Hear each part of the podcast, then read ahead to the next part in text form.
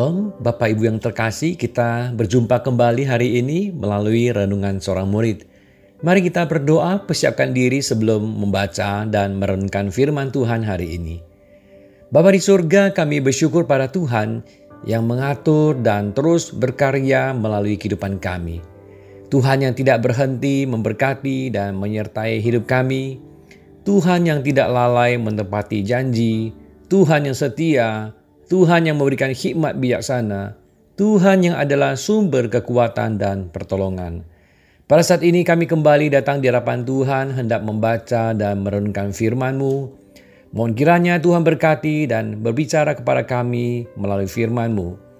Supaya kami bisa semakin mengenal Engkau dan kehendak-Mu, sehingga kami belajar hidup menyenangkan dan memuliakan Engkau. Terima kasih Tuhan, dalam nama Tuhan Yesus kami berdoa. Amin. Renungan seorang murid hari ini terambil dari Yesaya pasal 64 ayat 1 sampai 4. Mari kita baca bagian firman Tuhan ini.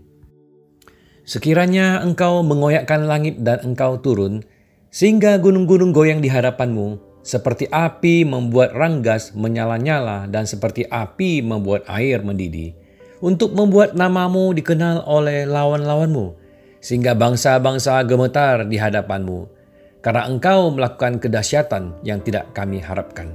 Seperti tidak pernah didengar orang sejak dahulu kala.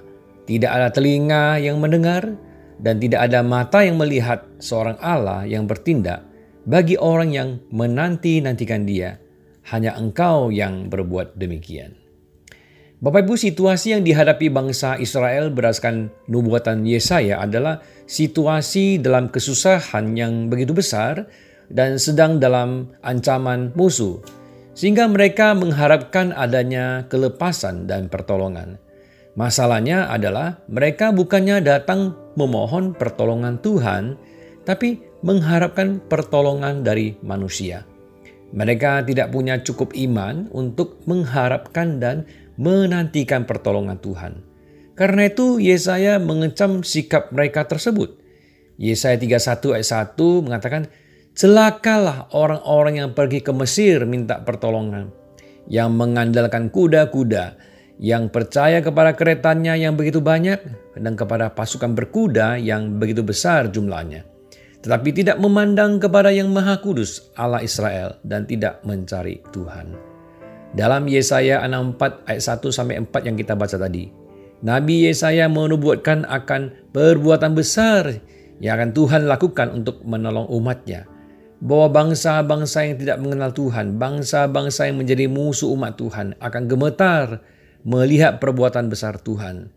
Perbuatan kemahakuasaan Tuhan yang tidak pernah didengar dan yang tidak pernah dilihat serta tidak mampu dilakukan oleh manusia. Dan Tuhan melakukan perbuatan besar tersebut hanya kepada mereka yang menantikan Tuhan. Apa maksudnya menantikan Tuhan di sini? Yang Nabi Yesaya maksudkan dengan menantikan Tuhan adalah sikap yang mengandalkan pertolongan Tuhan. Bukan mengandalkan kekuatan diri sendiri atau manusia.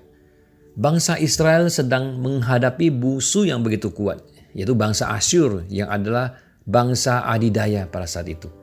Tanpa mengandalkan pertolongan Tuhan, maka bangsa Israel niscaya tidak akan bisa mengalahkan dan bebas dari tawanan bangsa Asyur. Nabi Yesaya menubuatkan akan terjadinya kelepasan bangsa Israel dari bangsa Asyur dan itu hanya akan terjadi ketika mereka mengandalkan pertolongan Tuhan.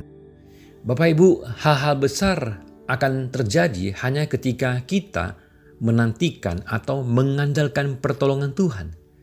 Tuhan hendak melakukan hal besar tapi sering kita kurang beriman sehingga hanya bisa melakukan sekedar hal kecil yang bisa kita lakukan, bukan hal besar yang hanya bisa Tuhan lakukan bagi kita. Hal tersebutlah yang pernah Abraham lakukan ketika mendengar nasihat istrinya Sarah mengambil budaknya bernama Hagar menjadi istrinya untuk melahirkan keturunan baginya. Abraham menggunakan pikiran dan cara manusia yang terbatas, tidak percaya dan tidak andalkan kemahakuasaan Tuhan yang mampu memberikan keturunan pada dirinya yang sudah lanjut usia. Dan Sarah, istrinya yang bukan hanya juga sudah lanjut usia, tapi juga mandul dan telah mati haid. Berbeda dengan Daud yang benar-benar mengandalkan Tuhan ketika dia melawan Goliat. Berdasarkan ukuran tubuh dan kekuatan fisik serta pertimbangan manusia, maka tidak mungkin Daud bisa mengalahkan Goliat. Bahkan Daud bukanlah seorang prajurit, hanyalah seorang penggembala domba. Apalagi Daud melawan Goliat hanya dengan senjata yang begitu sederhana. Tapi akhirnya Daud bisa mengalahkan Goliat karena dia mengandalkan Tuhan. Kenapa Daud dengan segala keterbatasannya bisa mengalahkan Goliat yang begitu perkasa? Jawabannya karena dia mengandalkan Tuhan. 1 Samuel 17 ayat 45, Daud berkata kepada Goliat, Engkau mendatangi aku dengan pedang dan tombak dan lembing, tapi aku mendatangi engkau dengan nama Tuhan semesta alam, Allah segala barisan Israel yang kau tantang itu. Itulah juga yang menjadi sikap Musa ketika bersama dengan umat Israel terjebak di antara Laut Merah di depan dan pasukan Firaun yang mengejar mereka di belakang. Jika mengandalkan diri, maka mereka akan ditangkap dan dibawa kembali ke Mesir sebagai budak. Tapi Musa mengajak umat Tuhan untuk mengandalkan dan percaya akan pertolongan Tuhan. Keluaran 14 ayat 13 dan 14. Tetapi berkatalah Musa kepada bangsa itu, Janganlah takut, berdirilah tetap, dan lihatlah keselamatan dari Tuhan yang akan diberikannya hari ini kepadamu Sebab orang Mesir yang kamu lihat hari ini tidak akan kamu lihat lagi untuk selama-lamanya. Tuhan akan berperang untuk kamu dan kamu akan diam saja.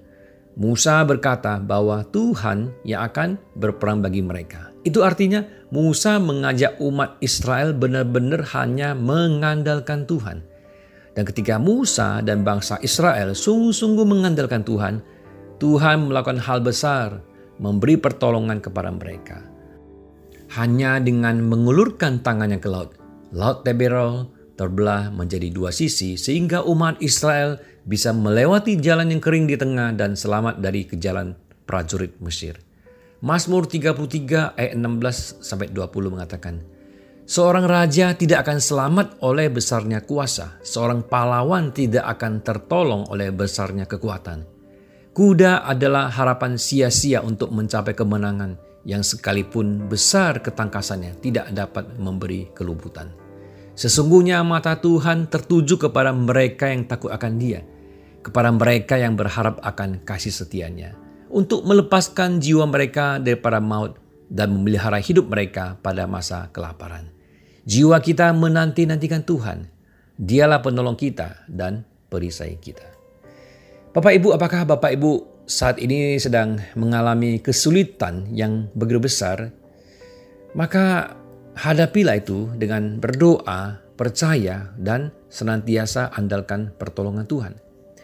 Apakah Bapak Ibu sedang mengalami sakit penyakit yang begitu parah dan mengancam jiwa yang mungkin berdasarkan kemampuan manusia sudah tidak bisa tersembuhkan?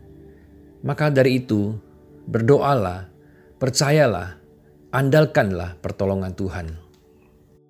Apakah Bapak Ibu sedang mengalami krisis dan keterpurukan dalam keuangan, kehilangan atau sudah lama menantikan lowongan pekerjaan yang tidak kunjung ada, usaha yang bangkrut dan bahkan kemudian terjerat hutang, maka berdoalah, percayalah, dan andalkanlah pertolongan Tuhan. Apakah Bapak Ibu sedang mengalami konflik besar dalam kehidupan pernikahan antara suami dan istri yang kemudian telah mengancam keberlanjutan kehidupan pernikahan Bapak Ibu?